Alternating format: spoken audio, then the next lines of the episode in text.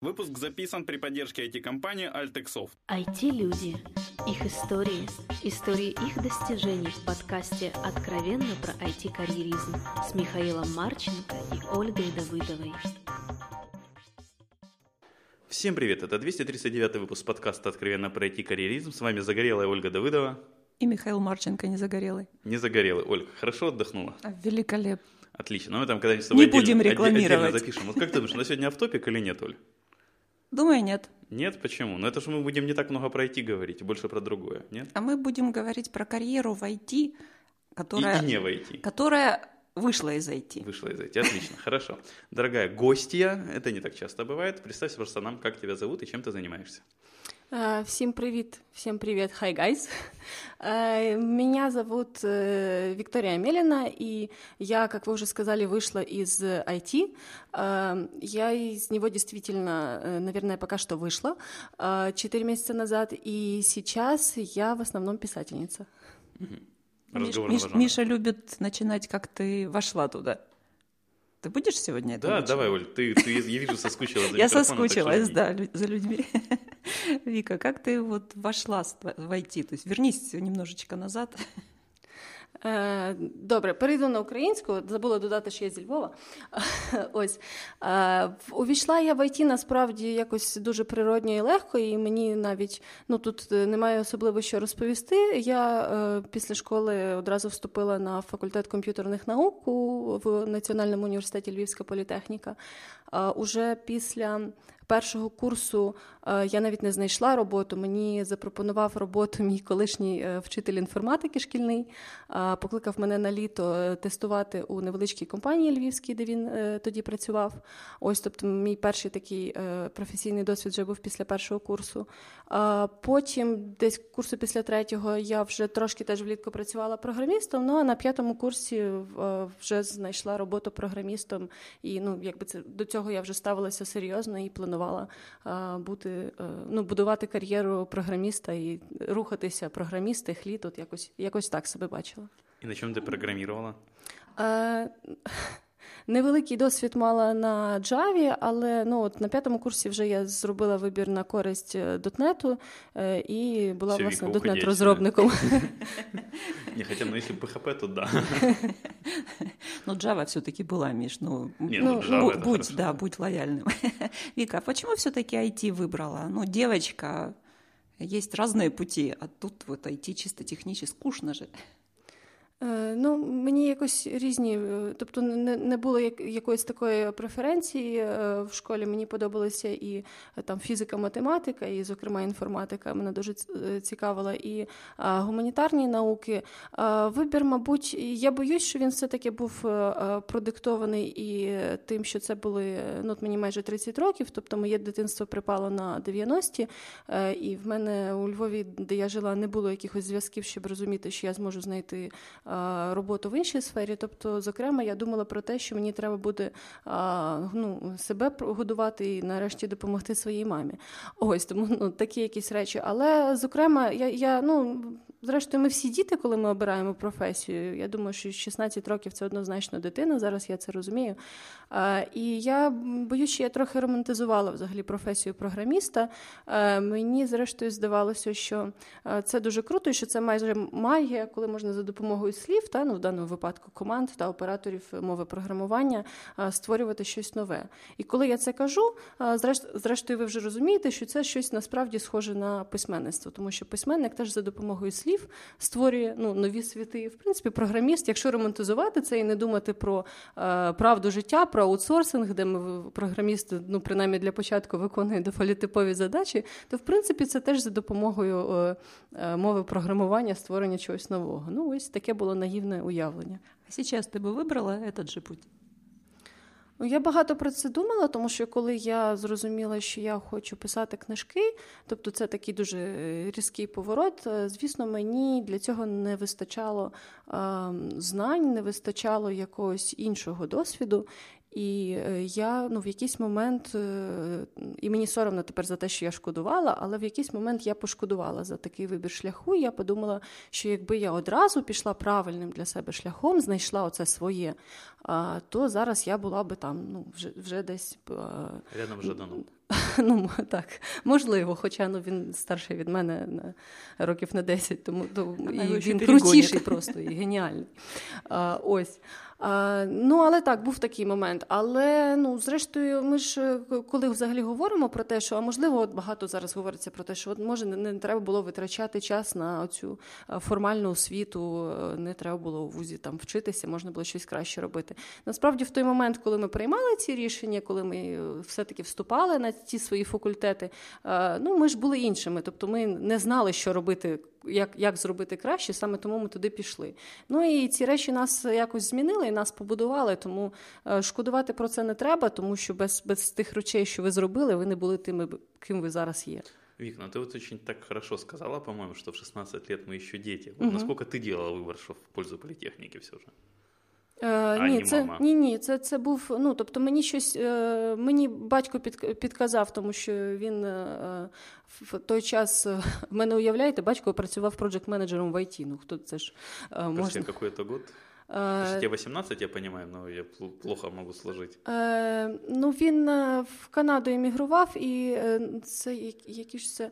Ем, ну, це вже двох, двотисячний рік, а, щось ні, таке. в Канаді. Я думаю, так, в Канаді. во Львові, то це було ні, ще інтересніше. Ні, ні, це, це, це в Канаді. Він таким чином просто підробляв. Він там були програмісти з СНД, які погано знали англійську. А він добре знав англійську, нічого не розумів в ІТ, Він ну, в бізнесі розумівся і в таких якихось речах. І він їм е, допомагав власне комунікувати з замовниками. Е, ось. Тобто він підказав мені, що це буде перспективно, якби звернув мою увагу. Без без цієї підказки я, мабуть, просто ну, не здогадалася б, що треба подивитись е, у цей бік. Окей, а як польза тобі від образування була технічного чи ні? Ну, як я вже сказала, та ну це якийсь такий досвід. Знову ж таки, от я зараз, як і багато людей, кажу, що е, дивлячись на ці 5,5 років, я розумію, що можна було витратити цей час набагато ефективніше. З іншого боку, ті фундаментальні речі, яких мене вчили, і це ну єдине, що на той момент міг дати е, університет. Е, тобто, це ну умовно кажучи, вища математика, фізика. Оці всі речі мені були цікаві, і я вважаю, що це було корисно, навіть не з огляду на те, що е, мені це все знадобилося, знадобилося, а просто ну, це розвиток якийсь. Е, Ну і та там алгоритми, структури даних. Я не скажу, що це там добре викладалося. Зараз здається, ситуація набагато краща у Львівській політехніці, тому я жодним чином не е, не хочу якось ну, поганої реклами робити. Наскільки я знаю, там зараз е, все стає ну, доволі круто. Е, але ну, тобто, ці базові речі я вважаю дуже потрібні. І якщо навіть ви не хочете витрачати час на те, щоб отримувати формальну освіту, ці фундаментальні речі просто тоді потрібно вивчити самому. Угу. Окей. А я люблю периодически спрашивать у девушек из IT, не всегда это спрашиваю, но люблю на тему сексизма. Он есть или нет? Шовинизм, сексизм, что, боже мой, девочка, ты, ты на дотнете, ладно, сиди тут, не мешай, главное. Не комите, главное, в репозитории, а так сиди. Ем, ну, слухай, ти ти так ставиш е, запитання, чи є він, чи нема. Оскільки. Ну, Сталкивалась ну, ли ти з ним? Е, Ой, ні, ну, ну от про це я якраз не не, не хотіла би говорити. Е, Ну, трошки, та, трошки пожартую е, і і про себе теж скажу. Е, Ну, Насправді, е, сексизм це що? Це ж наша упередженість згідно якихось таких стереотипних гендерних ролей. І ну, сексизм є в українському суспільстві, ну та й загалом, в принципі, в світі. Е, І е, це на даний момент нормально, тому що ну, це виходить з якихось наших традицій. Тому, оскільки IT ну, все-таки знаходиться в середині українського суспільства суспільства, хоча й воно і виділяється. Тому, звісно, ну, було б дивно е, думати, що в IT е, сексизму зовсім немає.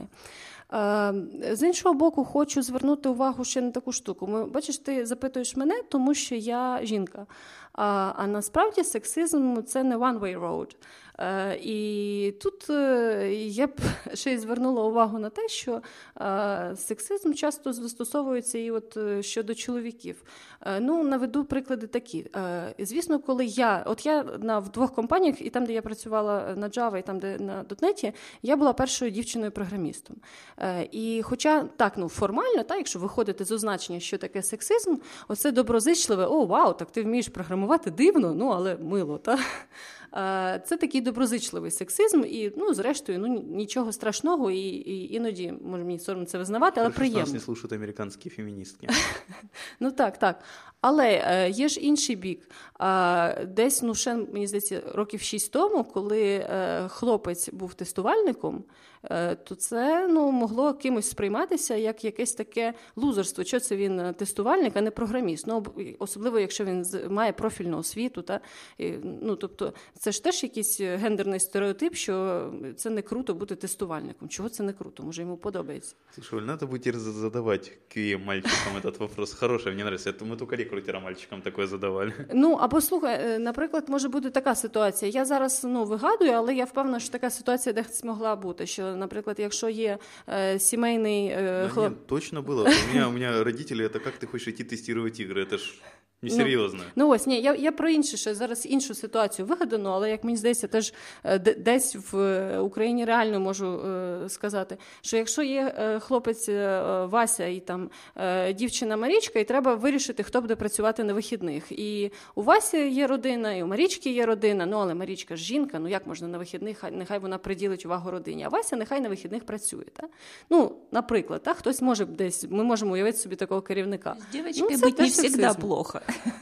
Ну, так, просто ну, якось треба відійти від так, такого російською та шапка закидательства, все-таки прочитати, що таке сексизм, і тільки тоді критикувати, якось ну, е, висловлювати свою думку, тому що це реально не лише стосується дискримінації жінок. Слушай, насколько бальзам на душу, потому что на эту тему обычно всегда тяжело говорить, то, что все считают, что только в одну сторону как раз маневровывают. Та, та мені взагалі шкода чоловіків, тому що це ти мужик, ти должен заработати, і там, як це ти, не знаю, там не можеш, не можеш можеш диван починити, ти же мужик, ну що таке? Ось, ну це ж теж якийсь гендерний стереотип і, і певною мірою дискримінація. Давай, Оля, ты что-то явно хочешь сказать по твоему довольному лицу вижу. Нет, нет, нет, все нормально. Мне очень нравится такая позиция. Правда, впервые, по-моему, у нас в подкасті такое звучить, да, вот в защиту, целом, в защиту мужчин. Ну, а взагалі, ну, ну щоб щось таке практичне сказати. Якщо е, хтось, ну, бо нас можуть слухати дівчата, які стикаються, да, десь, ну, я, я цього особливо не бачила, принаймні, ну, на якомусь нижчому рівні. Тому що ми ж, ми ж бачимо, що на вищих керівних посадах все-таки жінок менше. Тому ми можемо припускати, що щось там при прийнятті рішень люди підсвідомо не тому, що вони ненавидять жінок, а просто люди підсвідомо керуються якимись стереотипами. Ну і звісно, є об'єктивна причина. Ну було мало жінок-програмістів, жінок менше досвіду. Відповідно, їх поки що е, там десь менше. Тобто, ну але щось таке може бути. Ну але навіть якщо ви з чимось стикнулися, найкращий спосіб боротьби з дискримінацією це професіоналізм. Мені здається, в цій сфері. Е, ну і взагалі IT е, робить багатьох жінок фінансово незалежними, а це запорука е, якраз відсутності дискриминации и всеобщего блага. Оля, а, Кстати, мне раз... твое мнение как HR. Подожди, раз уж мы коснулись финансов, не чувствовала ли ты, или, может быть, знаешь, что при одинаковом уровне профессионализма оплата мужчин все-таки выше? Я скажу так. Е, ну я щодо своєї е, зарплатні, ні, ну я звісно бачила завжди е, зарплату своїх підлеглих, і і часом бували ситуації, що вона була вища, тобто якось Ну, але це ж не статистичні дані. Тобто, щоб ми не говорили, мої слова будуть голослівними, тому що такі речі мають говорити право люди, які провели дослідження по індустрії, і якщо вони побачать, що на однакових позиціях різниця є, то тоді можна буде щось сказати.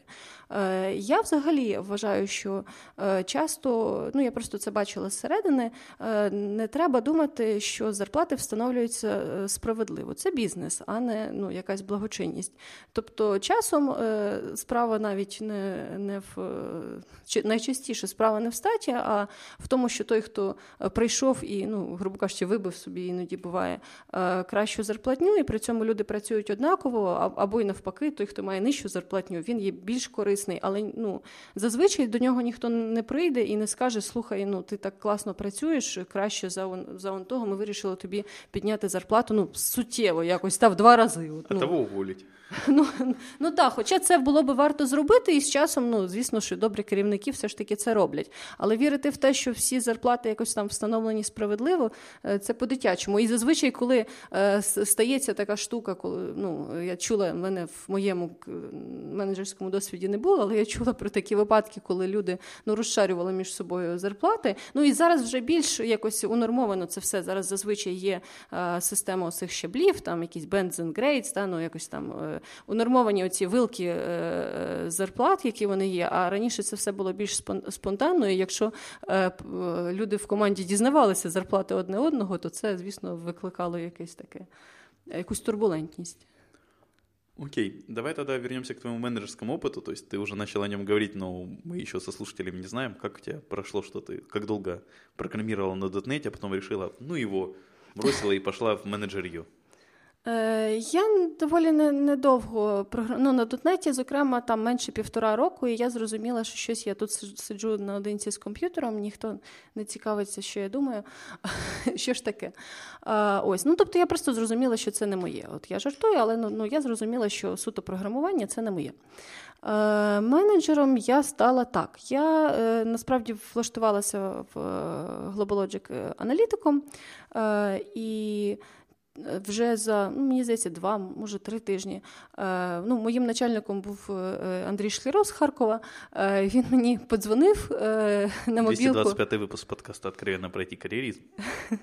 І запитав: а чи не хочу я очолити ту команду, от в яку я прийшла працювати? Ось. Ну і я якби погодилась, і в результаті навіть я в своєму досвіді і не вказую ті два тижні аналітиком, бо що ж це за досвід. Бо майже одразу я ну, стала менеджером і так уже і працювала менеджером після цього. Це 23 роки мені, напевно, було. Тому от, е, це е, тих літ, чи які там стереотипи жат 23-літній сеньор, сеньор. сеньор, а сеньор. От, от я стала 23-літній менеджером, так якось дивно. Ну и что поменялось у в роботі? І вообще наскільки тебе близько, інтересно було бути менеджером? Е, Мені це було дуже цікаво, бо це, власне, був е, досвід спілкування з людьми, досвід вирішення якихось складних ситуацій, зокрема у стосунках там між е, членами команди, це мені здалося е, моїм, і певний час я була дуже щасливою, що нарешті я знайшла оцей баланс між технічною і гуманітарною сферами. Ось це було класно, круто. Я була цим абсолютно захоплена. І Люди довкола мене там не знаю, дивилися фільми, читали книжки, їздили в подорожі. Я якось ходила з ноутбуком, і мені здавалося, що це є життя, і я була дуже цим захоплена. Ну, здавалося, а оказалося? Ну, ми ж знаємо кінець історії, що що я тепер письменниця. Тобто, та, десь... Ну, що, що-то було, що змінило твоє от отношення? Хм. Е, ну, розумієш, як тут, напевно, варто е, говорити про те, що ну всі здається, в ІТ вже знають цю піраміду маслоу та піраміду потреб. Тобто, в мене, мабуть, е, просто всі е, попередні щаблі цієї піраміди маслоу раптом виявилися. Ем, Я тільки віно слої, слої, слої. Спасибо. Щаблі, та на, на ща починається. Вивчаємо українську разом. Ось, е, Тобто, от от всі попередні слої е, виявилися задоволені. Тобто, та ясно, що ну, на той момент там існувала безпека, вже була задоволена потреба в е, повазі оточуючих, оскільки от я менеджер, мене всі всі там якось люблять, все мені вдається. І постало питання про самореалізацію. Е, і, звісно, в цей момент я почала так само, як багато айтішників, думати про стартапи. І навіть ну я й досі, от мене вже вже давно я там виношую пару ідей, і вони досі здаються мені життєздатними. Але оскільки я не є крутим програмістом, крутим технарем, який сів би і власне цей стартап е, ну, сам зробив, е, я зрозуміла, що я ну якби це не є самореалізацією моєю. Е, і от, власне, в цей момент, і до речі, це схоже, знаєте, на що мені здається, що криза середнього віку молодша, і, зокрема, коли от в мене сталася оця така криза, я зокрема читала форум Доу, там теж всі якось страждали і думали, чи то вони круті, що вони тут в Україні багато заробляють, чи то треба їхати за кордон. Ну що робити? Чи стартап, от, чи нормально працювати в аутсорсингу, чи круто лише в продуктовій компанії? Ті всі питання екзистенційного плану. Ну це схоже так, що, що в людей якась криза. називається, що ще один кризис просто вився, кризис 25, що ну, человек ой, так, закончил так. университет, там что-то вот уже что-то по роботі так, достиг, так, так. а що далі? Ось так. Ну от в мене в мене це це сталося. і Я зрозуміла, що е, самореалізації такої справжньої і з якогось великого е, розвитку. Ну я просто в силу того, як влаштований мій мій мозок, в силу того, ким я є, що все-таки е, в програмуванні я себе для як для самореалізації не бачу. У меня просто вопрос, там вот эти два таких пункта, я пытаюсь понять, чем отличается инжиниринг-менеджер от кваліті-менеджера? Ой, так всім відрізняється. Розповідаю. Історія ну, почну здалеку, тому що далеко не у всіх компаніях е, в Україні і навіть власне в Америці така посада є. Е, почну з того, що просто є певні компанії, які в силу різних причин приділяють або змушені приділяти велику увагу якості. Причини можуть бути наступними: це можуть бути компанії, які пишуть mission critical системи, так звані. Тобто, це можуть бути medical devices, та або ну не знаю, автопілоти для літаків. Тобто вони просто просто змушені, по-перше, відповідати вимогам якихось стандартів. Ну а по-друге, просто нам би хотілося, щоб в автопілоті літака не було якихось багів. В компанії, наприклад, моїй останній, де я працювала, це просто не софтверна компанія, це компанія. Ем, semiconductor company, тобто е, вони е, роблять і ну, так звані пісок. Я думаю, що багато ну, таких технарів, які люблять залізо. Ну, це майже мікроконтролери, але крутіше за мікроконтролери. Ось. Наноконтролери. Е, ні, ну це просто програмовані системи на чіпі, там і е, аналогові блоки, є і цифрові, і це все можна конфігурувати і робити просто неймовірні речі з цього. Е, ось і ну, в силу того, що е, компанія є е, більш на хардвер орієнтована, то сама корпоративна культура компанії побудована на тому, що вартість помилки є набагато вищою. Та? Бо це в софтварі ми завжди можемо якусь там якийсь патч надіслати, залити, та і все буде добре. Ну а там все-таки, якщо ти заліза наштампуєш з помилкою, то це дуже дорого коштує. Ось, ну тобто є компанії, які чомусь заморочені на якості, і там часто буває така посада, як quality manager. Значить, е, quality manager відповідає е, власне за наступні речі. Quality management, в принципі, складається з планування якості, з того, що називається quality assurance, забезпечення якості, з quality control. Це те, що ми звикли називати тестуванням, ми часто плутаємо з quality assurance, і з е, quality improvement. Тобто, коли я працювала інженірінг менеджером, це я по суті була ну, керівником відділу, так скажемо. Тобто я відповідала за розробку там чотирьох продуктів. І тут я думаю, що це всім зрозуміло. Коли я стала стала кваліті менеджером по Україні, то я відповідала власне за а, те, щоб в українському офісі от відбувалося це планування якості, quality assurance, quality control і quality improvement. Ну ти ж цього не знала, по ідеї. Ти ж весь такий інженер, програміст, PM. А не quality assurance woman. Е, дивись, до цього ну, в GlobalLogic е, я власне керувала командою аналітиків, е, які там було два напрямки, які були Quality Assurance інженери і ризик аналітики, тому що там був проєкт з Medical Device, Е, і відповідно там навіть така категорія людей була ризик-аналітики, які мали е, аналізувати дизайн продукту і передбачати е, усі ризики. Ну, грубо кажучи, якщо в тебе там припиняє там щось працювати, то юзер має отримати повідомлення про це, там має запілікати там цей прилад. Ну тобто, оці всі речі там ти вони мали передбачити не ризики на рівні проекту, та а ризики на рівні продукту, що може статися, що може призвести до погіршення здоров'я або навіть до смерті пацієнта. Тобто там усі дрібниці, усі ризики ці люди мали побачити. Мене от таким аналітиком власне найняли. Це була дуже цікава робота для мене теж. Всі дві неділі. Да, всі дві неділі. Я вчилася це робити, але виявилося, що я буду лише керувати цим всім процесом. Е, ось е, тому я насправді про забезпечення якості знала е, багато, і коли я прийшла на свою останню роботу, ось в цей Cypress Semiconductor, вони були навпаки, ну можна сказати, навіть вражені моїм досвідом, тому що, звісно, вони сприймали, вони знали компанію замовника, з якою я працювала на GlobalLogic, і вони не робили різниці. Ну я про американців кажу, вони не робили різниці з тим, що я ну все таки працювала на стороні української компанії. Тобто вони це сприймали як е, досвід у цій відомій медичній компанії. Їм було дуже цікаво, ну, цікаві мої знання, які я там набула. Е, і тому, власне, вони постійно ну, тобто, запитували моєї поради щодо процесів, хоча вони не робили медичних приладів. І я їм постійно, в принципі, радила трохи розслабитись і нагадувала, що ми ж не ракету тут будуємо. Але... Ти ж не знала просто. Можливо, так, як на радянському заводі. Знаєте, виносив деталі самовара, а потім вдома зібрав е, ракету С-200. Такий анекдот був. Ось, ну можливо. Эти львовские анекдоты, они всегда такие милые. Вот, хорошо. А у тебя есть целых там два сертификата, причем они актуальные, насколько я помню. Ну, по пока еще так. Скрам-мастеру и PMP. Вот она надо было еще больше образования? Е, ну, скрам мастер тренінг однозначно корисний.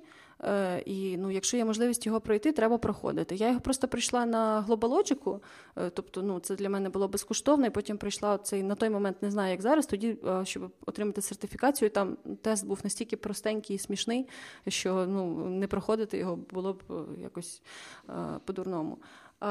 І PMP. Там тест не маленький, не дурний. Там тест не мал... дурний. дурний. так, але не маленький. PMP, е, напевно, для когось варто проходити. І ну, і зрештою, я ж не можу знати, що справило враження на е, мого роботодавця, чому мене взяли там. Можливо, вони дивилися на той сертифікат PMP. Американці, в принципі, е, усе ще вірять в цей сертифікат. Мені здається, в Україні до PMP досить скептично ставляться, тому що все ж таки ну, ми не дуже. Ем, ну, Ми більше зараз захоплені аджайлом, хоча я би не протиставляла, і ну, для мене є певним значком. Тобто я не не оцінюватиму людину ніколи за сертифікатом, але якщо він є, ну окей, типу, це додатковий Можна плюс. Значить, оце, значить, оце людина ну, точно знає. Ну, Добре. Хорошо. Ну, давай тогда вернемся к, таки, к твоим актуальным, наконец-то, событиям. Вот как ты вообще таки дошла до того, что вот начала писать книгу, и как это вообще начинается? Ну, бачиш, е, я напевно для цієї аудиторії е, я нарешті зможу сказати е, в термінах, в яких я тоді думала, тобто правдиво. Тому що ну, не будеш казати, я думала, думала, може то стартап зробити чи що. І нарешті зрозуміла, що мій стартап це я як письменниця, і от я буду писати книжки, і це круто. А коли я почала писати книжки, я просто зрозуміла, що це моє. Ось, ну, Але в принципі я ну, від думок про стартапи перейшла прийшла до того, е, що е, я хочу писати книжки. Хоча з дитинства мрія була, от ти теж перед ефіром казав. Ну, в принципі, ми всі дуже багато з нас думає, що колись напише книжку. Ті, хто любили в дитинстві читати, мені кажется, всі. Так, так, це нормально. были такі мислі в дитинстві или не было? Давно это было. А Вика, у меня такой вопрос. А ты сразу книжку хотела написать, там, вот блог, например, вести регулярно, какие-то там новеллы писать? Як часто а, буває? Е, ні, знаєте, я ну якось е, в мені немає якоїсь великої впевненості. Е, і, е, до речі, невпевненість це те, з чим я мусила якось боротися. Мені дуже допомогло те, що я от стала керівником, і якось ну, ти якось звикаєш, ніби все виходить. І, е, Тобто це мені дуже допомогло. Але впевненості такої глобальної, самовпевненості в мені немає. Е, блог це все-таки ти е, ну, ем, ти пишеш часто, ти менше часу маєш на те, щоб це все обдумати. І мені все-таки краще писати щось, і потім ну, довго редагувати, і коли ти це видаєш, бути впевненою в тому, що ти сказав те, що ти хотів сказати, а не ну... в общем, quality, quality так, менеджер. Он всегда quality менеджер. А сколько времени ты это заняло? Ем, ну, оця книжка, яка е, видана, Може, ти, кстати, назовеш її, ж треба рекламувати. Так, так, да, видавець, видавець буде щасливий однозначно. Е, книжка моя, ну це художня література, тобто це не, не бо, можливо, хтось подумав, що е, це якось стосується IT, що це нонфікшн якийсь. Це художня книжка, називається Синдром листопаду або Homo Compatiens. Е, в, так, ну, рекламувати то рекламувати, ну, однозначно можна купити в будь-якій книгарні є, якщо ви живете в, у великому великому місті, то і якщо ви не знаєте, де знаходиться книгарня, є, то обов'язково а туди підіть. ссылочку у нас десь в описанні, мабуть. Е, так, так. Ну в інтернеті, звісно, теж можна купити. Якщо набрати синдром листопаду Вікторія Меліна, то е, я впевнена, що Google правильно відреагує. Подкинет. Так. Окей, а вот ну, мне все равно интересно, как этот первый шаг. То есть, допустим, я свою какую-нибудь книгу начинал кучу раз писать, ну где-то до второй страницы. вот. Как это С вот? чего начинается книга, ты хочешь сказать? Скорее, вот даже, що вона починається і продовжується, не просто, що дві страниці і далі. Так, так, бо починає багато людей, це правда. Слухай, а я ну, я, я не знаю насправді, тому що для мене по-перше, ця книжка видана, це моя третя книжка. Тобто я написала дві книжки, якими я не задоволена. Ну, ви собі уявіть, ну я просто знаю, чим займаються програмісти або навіть менеджери. Все, що я писала протягом багатьох років, це були імейли, якісь там е, специфікації, ну, код. Та? Е, після цього почати писати художній текст гарно, дуже важко. Тобі не вистачає певної лексики. Ну, тобі ти ці слова просто ну, ці слова знаходяться в якихось таких областях пам'яті, пам'яті в тебе там в голові, що їх дуже довго треба витягати. А, Тому ці перші дві книжки, які я написала, ну не те, що їх взагалі не можна е, видати, ну їх просто треба суттєво переробити. Тобто я зараз мусила би на це витратити багато часу, а це менш цікаво, ніж писати нове. А, Ось. Ем, як не кинути це? Ну ну ти ж можеш та, якусь тайм-менеджмент практику, зрештою, просто використати, сказати е, собі, що ти будеш, ну оскільки ти працюєш, а не так, як я тут писати дві години щодня, принаймні. Тайм-менеджмент практика, щоб три рази в неділю займатися спортом. Ну. Зоя Владимировна, якщо не займаєшся, вона мене б'є і стидить. Ну, Е, ну, Мені мені було насправді дуже важливо е, написати книжку і дописати вже, от от дописати те, що я буду буду видавати. Е, тому що я, ну, мені було важливо якось. Бо я ж якийсь час жила, по суті, подвійним життям, тому що ти приходиш на роботу, там проводиш якісь наради, айтішні, ти зовсім не розмовляєш ні про літературу, ні про якісь такі ну, важливі для тебе речі. А в курілки. Ну, в курілки так, але якось ну, більше там про нові нові якісь фірми. Там, ну, Якось якось не складалося в мене з розмовами про літературу. Хоча, до речі, от от коли я видала книжку, коли люди зрозуміли, що я письменниця, е, я з'ясувала, що справді дарма я не розмовляла з людьми про літературу, тому що з'ясувалося, що багато моїх колег айтішників або хочуть поговорити про книжки, або мені тепер навіть айтішники деякі надсилають свої тексти, щоб я подивилася, чи це перспективно. Тобто, ще отакий сайд-эффект. Миша, Тут... по-моему, что-то задумал. Да, я просто вижу сразу бизнес-идею, знаешь, там, IT, IT-текст-консультант Виктория Мелина, как-нибудь так. Ось тобто раптом виявилося, що що це не є незатребувано. І коли я навіть от такий е, крок е, зробила, ну пішла. Ну я зараз теоретично я зараз в творчій відпустці, тобто я е, до нового року ще можу повернутися на своє робоче місце. А, Але ну, якщо чесно, не планую. Моя компанія ну в курсі, що що ймовірність дуже висока, що що я все-таки залишуся на волі. А, Ось. Окей, а так скільки времени зайняло написати книгу? Ну, приблизно рік. І тут е, я тобі, ну, звісно, всі письменники різні, але тут е, я скажу, що, звісно, треба якось ем, застосовувати ті ем, тайм-менеджмент практики, якісь, які ви застосовуєте в інших сферах свого життя. Але Е, все одно це як знаєте з вагітністю, тобто ну 9 місяців і 9 місяців. Тобто е, насправді, коли ти пишеш книжку, ти або я я впевнена, що коли ти робиш стартап, або ти навіть ну в комерційний проект робиш для когось, але ти повністю захоплений цими думками. Будь-яка зрештою інтелектуальна праця е, призводить до того, що ви думаєте про свою цю роботу постійно, навіть там не знаю, вам сниться там ваші проекти, можливо, і, і таке інше. Ну тим, хто справді захоплений своєю роботою, а не е, таким чином, там можливо. Е, забезпечує свою родину. Е, тому е, ну, все одно, навіть якщо ви вирішите, що ви будете писати там по 8 годин на день, що є ну, дуже-дуже важко, так само, як і кодувати постійно 8 годин на день, мені здається, що це дуже важко. Ти головне заказчикам об этом не говори, пожалуйста. Е, ну, так, у нас часто люблять забувати, що існує фокус-фактор, що насправді ну, над проектом людина ну, там 6 годин на день працює, все-таки вона ходить на якісь мітинги і таке інше. Та, та. Ну, але замотивовані люди, я впевнена, і по 12 годин можуть кодувати, або на хакатонах та ну, чи, іноді добу е, кодують. Ну, Але я впевнена, що все одно ну, ну, потрібен якийсь час, особливо ну, для літератури точно. Потрібен якийсь час е, для того, щоб принаймні е, могти збоку подивитися на свій текст, тому ну, поспішати не варто. А як прийшла ідея тобі цієї книги? Ну, Давай тоді взагалі про ідею, ну так, щоб слухачам було зрозуміло. Книжка написана про хлопця, про чоловіка, який Ну, Він 78-го року народження, так щоб було зрозуміло контекст. Він українець, він живе в Києві, е, і е, він е, проживає події української і не лише української історії від 89-го року, доволі знакового, як на мене, в історії, і до 2014-го. Тобто, перша мета моя була осмислити, а я хочу тут сказати, що ну, як на мене, функція культури все-таки не розважати, як багато хто думає, а головним чином осмислювати. Тобто мені хотілося осмислити події от від 89-го року до 2014-го, ну тобто до сьогодення просто. Це перше.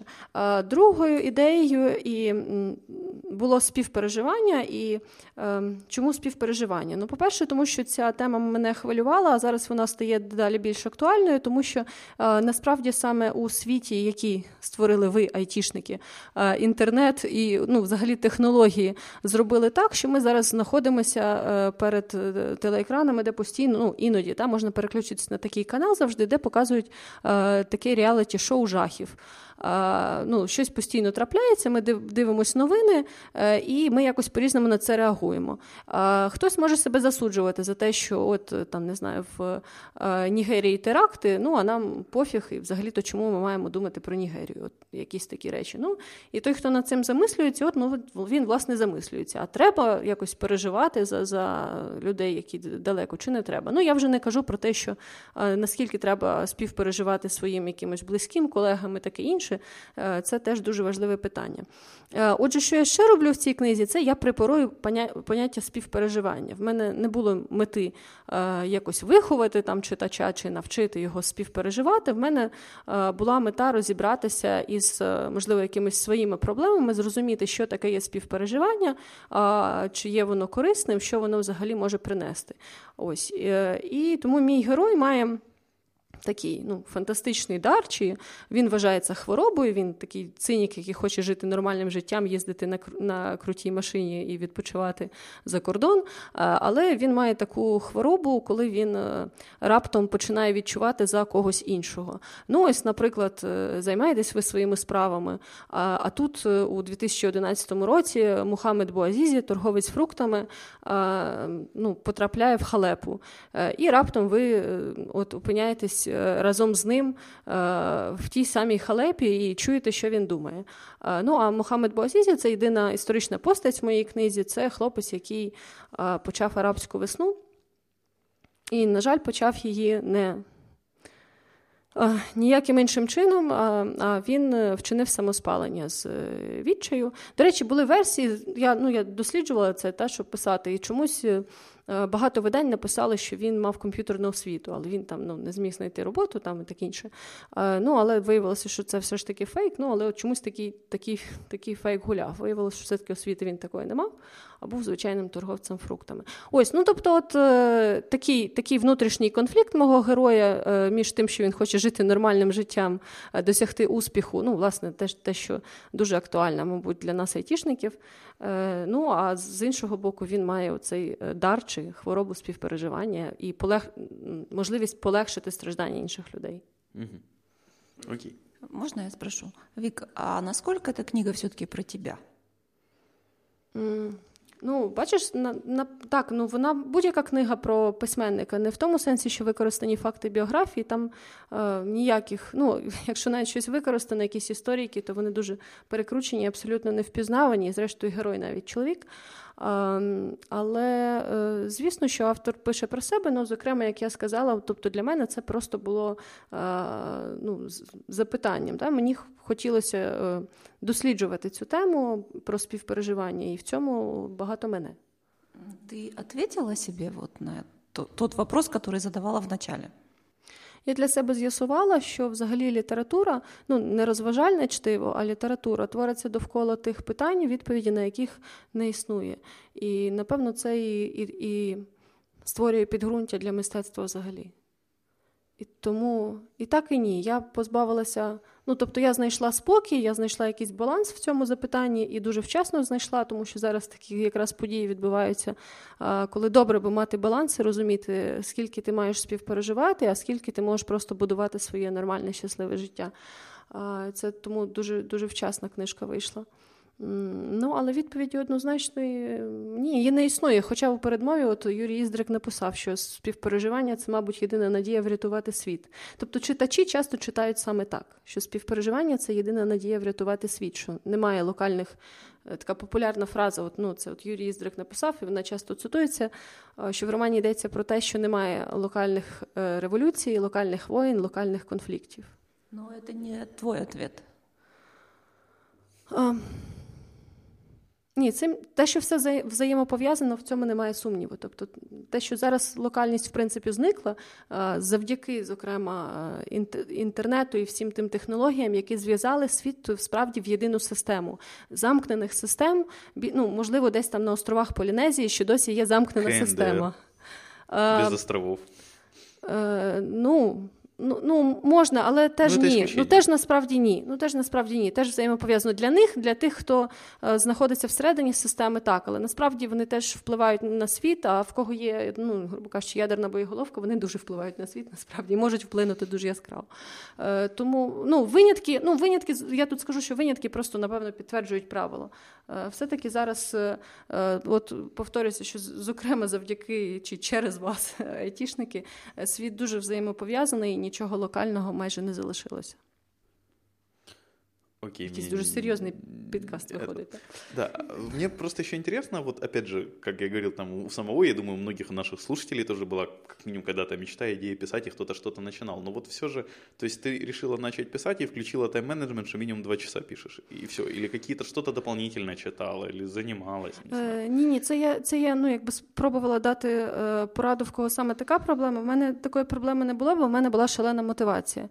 Е, коли є шалена мотивація, то виявляється, виявляється, що ніякого тайм-менеджменту не потрібно, тому що просто кожної е, вільної хвилини ти е, присвячуєш час от саме саме цьому. І в мене була велика мотивація. Е, по-перше, що я хотіла розповісти цю історію е, ну, для себе. Да? В мене ж не було впевненості, що це буде читатися. Е, а по-друге, мені хотілося з іншого боку е, видати вже якусь книжку для того, щоб ну, якби припинити брехати людям, хто я є. Тому що ну, якось дивно зайти в курилку і сказати, знаєте, я тут міркую про судьби міра і співпереживання. Ну, що то тут не то. Ось, А коли ну, книжка дописалася, люди самі мене почали про це запитувати і про це зі мною говорити. Тобто ті маркери, ті сигнали, які я от відправляю іншим людям про те, хто я є і про що зі мною можна говорити, вони нарешті стали правильними, і це дуже важливо для того, щоб знайти для себе, зокрема, ну, правильних людей, друзів, з якими ти от. Е, говориш про те, про що ти хочеш говорити. І і це це було. Я відчувала, що це важливо, тому я була вмотивована. І це справді виявилося дуже важливо. А как ты вот ощущаешь, это вот и есть та самая э, самореализация, которой ты, которой тебе не хватало? Так, ну взагалі, ну мистецтво це напевно найпоширеніший е, вид самореалізації. Це тепер ну от Науковці і айтішники це ще е, дві таких щасливих е, касти людей, які можуть теж творити і ну, самореалізовуватися через свою професію. А ну, протягом довгого часу, напевно, мистецтво залишалося ну, єдиним таким прихистком для, для самореалізації, для нескінченного абсолютно розвитку. Как твоя жизнь поменялась после того, как ты сдала книгу? От хочеться сказати, я стала щасливою. Ну, насправді, от те, що я сказала, я ем, я раптом ем, мене оточили дуже цікаві мені люди, про існування яких, причому я навіть не підозрювала. Е, тобто, ем, моя книжка познайомила мене з неймовірними людьми. Е, ну і я от, е, ну і мене почали от запитувати якісь дивні речі. Я не знаю, мене от в Краматорську е, позавчора запитували, наприклад, що Європа має робити з біженцями. Там. Ну, тобто, ну якось все змінилося взагалі. Взагалі все змінилося, інший світ. І я навіть трохи от я йшла сюди, і ну, єдиним моїм таким хвилюванням було, що я ж буду говорити з айтішниками з якогось паралельного світу. А, ну і тому, тому що я говорю з паралельного світу, я, мабуть, мушу пояснити, що крім того, що зараз я пишу, е, то велику багато часу в мене е, займають. Е, Поїздки і презентації, і їжу я не як раніше, якимись за кордонами, там, курортами чи чи не курортами, а їжу я Україною, тобто розмовляю з людьми в різних містах України. От, Зокрема, останні місця це були Дружковка, Слов'янськ, ну і от, власне, Харків, де ми записуємо ем, цю розмову.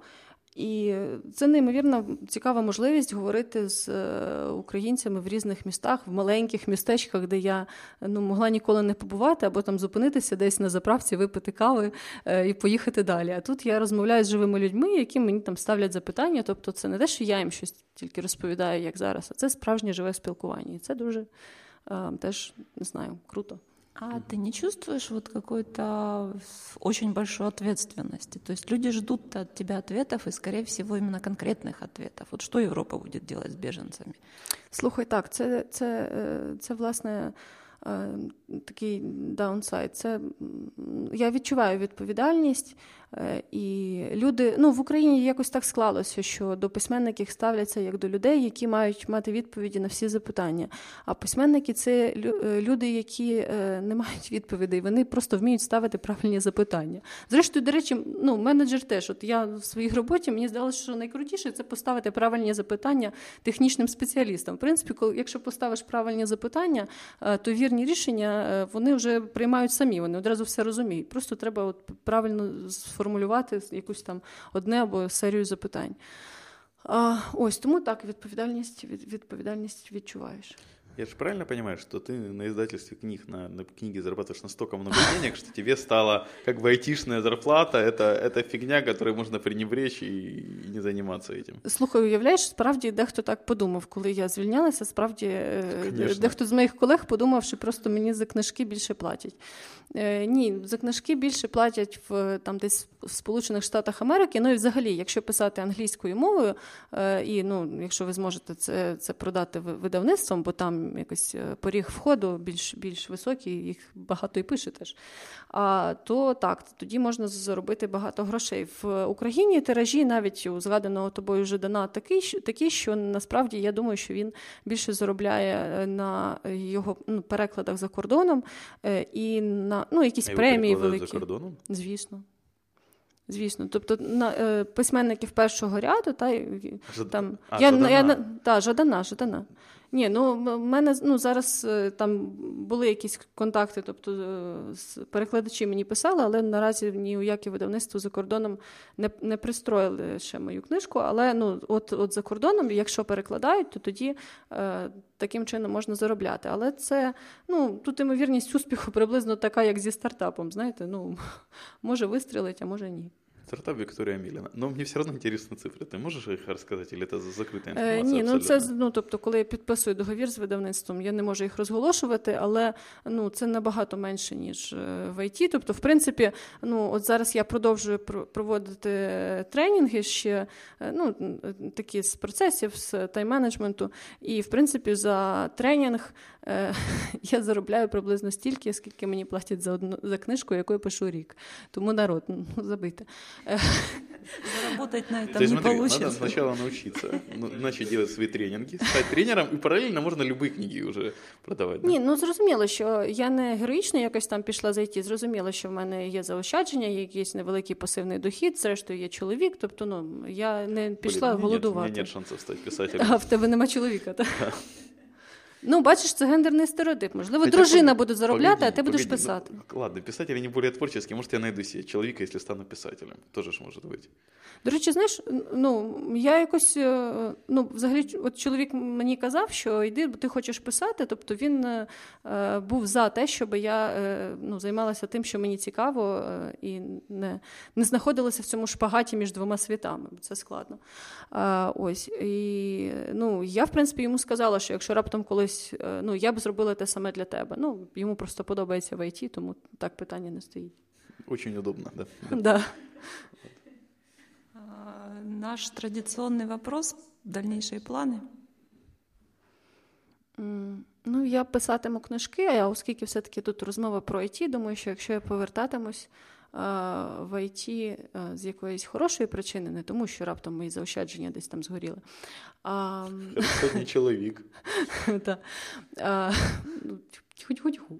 А, Якщо я повертатимусь в ІТ, то думаю, що це е, буде стартап. Ну, а зрештою, я не зовсім пішла, тобто я ж е, проводжу якісь тренінги, тобто я десь там хочу залишатися поруч з вами, і ІТ дуже люблю. Угу. Окей, у нас, кстати, давно уже часовых выпусков не было, это почти часовые, Оля, представляешь? Писатели не умеют говорить. Ну, словарный запас сильно больше, чем, чем у нас с тобой вместе взято. Да, конечно. Вот, хорошо. Посоветуй две книги нашим слушателям. А... И можешь не скромничать, можешь первой посоветовать. Я третю її пораджу а, так вже поза, поза квотою.